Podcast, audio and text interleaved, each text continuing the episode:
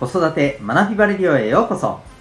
今日もお聴きいただきありがとうございます。子供の才能思いを唯一無二の能力へ。親子キャリア教育コーチの前城秀人です。指紋分析心理学読み聞かせなどのメソッドや塾講師の経験なども取り入れたオーダーメイドのコーチングで親子の本当に望む生き方を実現するそんなサポートをしております。またオンラインサロンともいくパパの学び場というパパのための交流や学びの場も運営しております。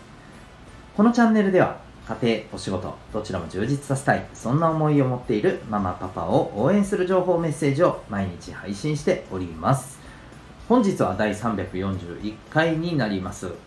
〇〇ばっかりは今も昔も変わらない。でございます。本題の前にお知らせを一点させてください、えー、私が運営しております、えー、頑張ってるお父さんが、えー、学んだりまた楽しく、ちょっとこうガス抜きもできるそんな、えオンラインの場所、えそれがともいくパパの学び場というオンラインサロンでございます、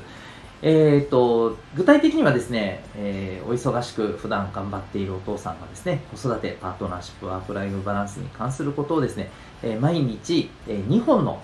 え聞いて学べる、えスマホで聞けるラジオで、えはい、学ぶことができます、え一つはですね今お聞きいただいている公開放送版もう一つはサロン放送版サロンのメンバーさんしか聞けない内容になっております。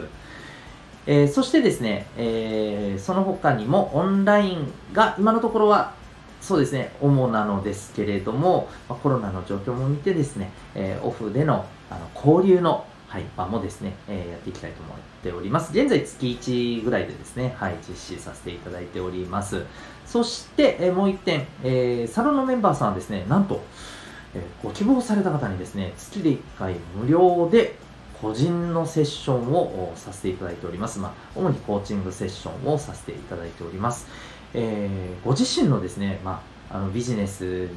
関する、え、例えば取り組みとかですね、目的か目標達成とか、え、こういったことに向けてですね、えご自身の頭の整理だったりですね、心の中にある、えー、まあ、もやもやとか、えハードルをですね、解消していく、そんなお手伝いもさせていただけると思います。えー、まあ、そんなですね、お父さんのためのオンラインサロンでございます。興味がある方はウェブサイトのリンクからご覧になってみてください。それでは、改めまして今日の本題です。〇〇ばっかりは今も昔も変わらない。もう、タイトルでほとんど言いたいことの7割ぐらいは言った気がするんですけど、私たちって子供の頃ですね、うばっかりして、もうなんか勉強したらとか、ね、えー、オチのことやったらとか、うん、ばっかりして、早く寝なさいとか、結構言われませんでした いや僕は言われてました。で、この、うんの部分はですね、そうですね、まあ、テレビ、漫画、そしてゲーム。まあ、ファミコン世代ですけどね。はい。まあ、これが圧倒的に多かった気がしますね。うんはいで、えー、どうでしょうか皆さんあの子供の頃思い出していただいて、うんまあ、自分の好きなね要はあのやりたいことに、まあ、没頭していてでなんかまあね宿題とかなんかやらんといけんことが後回しになってたりなんかお家の、うん、ねなんかお家のお手伝い事が後回しになってたり忘れていたりしてね、えー、まああったと思うんですよね。そして今、えー、お子さんがね、えー、いて、えー、ママさん、パパさんになったの今ですね、多分同じようなことをあのお子さんに対して感じてるんじゃないかと思うんですよ。まあ今はそれが動画ですね。YouTube とかネット、SNS、それからまあオンラインもね、含めてゲームですよね。うん。やっぱりこの部分はね、あの、まあ、言ったらなんですけど、今の子供たちはもう本当動画付けになっててとか言われますけど、いや、私たちも私たちでですね、いろんなものにつけられてませんでした 何々付けになってませんでしたかねうん。だから変わんないなって改めて、えー、思うんですよ。うん、あのー、ちょっととあるネットの記事でね、えー、と以前子供の頃にゲームが禁止されていて、えー、まあそれで大人になった時にあの時のあのゲームのあれが良かったよねみたいな話がこう出てくるとねすごくまあ寂しい気持ちになる みたいなねそんな方のねあのまあ体験談みたいなものが掲載された記事もあってまあゲームだけに限らずこれ漫画とかでもね言えるんじゃないかなと思います。あのそれこそ、ね、私も時々このラジオで話したりしますけどあの昔のねジャンプ漫画のネタとかですね。はい。もうめちゃくちゃ大好きでして。でやっぱりそういう話がこう今ね、えいろんな、まあ、例えばいろんな経営者の方とかねいろんな、え異業種の方との交流もあのございますけどもそんな中でそういう話が出るとですねなんかお互いに「ああ知ってるんだ」って言ってやっぱりねあのすごくぐっと距離がねそんなことでちち、えー、縮まったりとかもしますからね。やっぱりそういう意味ではこの子供の頃のそのこれは面白かったよねハマったよねみたいなそういうものってやっぱり共通言語としてですねお互いのコミュニケーションの橋渡しにもなってくれるんですよね。ってことを考えると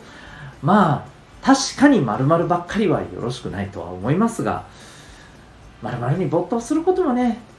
やっぱ必要じゃないですかねというふうに僕は思ったりするんですよね。日々あのー、親子のサポートをさせていただく中でやっぱりですねお母さんとしてお父さんとして、えー、お子さんがまあねゲームや動画に付けになってると友達と一緒にね通信で、えー、遊ぶゲームにね、え、なかなかこう、えエネルギーを取られていてもっと大事なことがあるんじゃないかというふうにね思われてたりするわけなんですけれども私たちもね結構ね大なり小なりそうだったんじゃないかと思うんです。もちろんねそうじゃない方もいると思いますよ。あのもう本当にねシビアなよシビアに禁止されてでもだからこそ今の自分があるんだっていう方ももちろんいらっしゃると思います。もちろんそういう方からするとですねうんあの自分もやっぱりこれでねうまくいってまあうまくいってるというとちょっとなんですけど、えー、それで今の自分っていうものがやっぱりあって、えー、子供の頃のそのストイックなあのあり方っていうことにやっぱりこうあの誇りを持っていると、まあ、だからこそ子供にもというねお気持ちがあるのもね、まあ、そこもあのなおさらねやっぱりご自身の経験があるわけですから、えー、そうだろうなというふうにあの思うところもあります、うん。まあ、一方でねやっぱりこう私たちの頃とまた変わってる部分があるのも事実です。私たちよりもですねやっぱりこのネットの環境が子供たちのこのまあもともと学校や部活などでね習い事などでつながってるえー、だけではなくもっと、えー、もうドラスティックにね本当にあの広まっているネットワークが広まっているという状況もあります。もう本当これだけでもね全然私たちの子供の頃とはね全く社会環境子供の社会っていうね子供社会の環境はもう全く違うと思います、うん。まあ、そういうことも考えるとねうんそこもやっぱり考えつつでもまあ今日一番言いたいのはですね私たちだって何々漬けになったじゃないですかと、お子さんがまるまる漬けになるのもまあそりゃそうだよなというふうにねあの受け止めることもね大切じゃないかと。その上でまあどういうふうに向き合っていくかというところだと思います。もちろんね自己管理っていうところにやっぱりこうマイナスの影響が、えー、出てくるっていうのはもちろんあります。それは私たちの時だってそうでした。うん。まあ、だからこそね自己管理はできるようになってほしい。なんか何々漬けになるのはいいと。だけどそれにかまけて、えー、自分の、まあ、やらなければならないことにまで全くこう手がつけられなくなってしまうのはどうなのかというふうなねところもあります。うん。だとするならばじゃあそこにどう向き合いながらですね自分で自分のことを管理するかということにもはいあのそうですよね。向き合って、えお子さんが向き合っていけるようにね対応するかそんなところだと思います。あの、この後のですね、え、サロン放送もこの後、はい、あの、えっと、放送していくんですけど、サロンメンバーさんに向けてはですね、そこではですね、えー、まあ、じゃあその自己管理に向けて、まあ、どんなところが大事なのか、うんまあ、今のあのお話も踏まえてですね、はい、えー、その続きのところをですね、お伝えさせていただけたらなと思っております。はい、私たちもまる漬けになりました。お子さんもそれになりますと。まずはそこのね、えー、理解からしていくのはいかがでしょうか。改めて。ということで、はい、そんなお話でございました。最後までお聴きいただきありがとうございました。また次回の放送でお会いいたしましょう。学び大きい一日を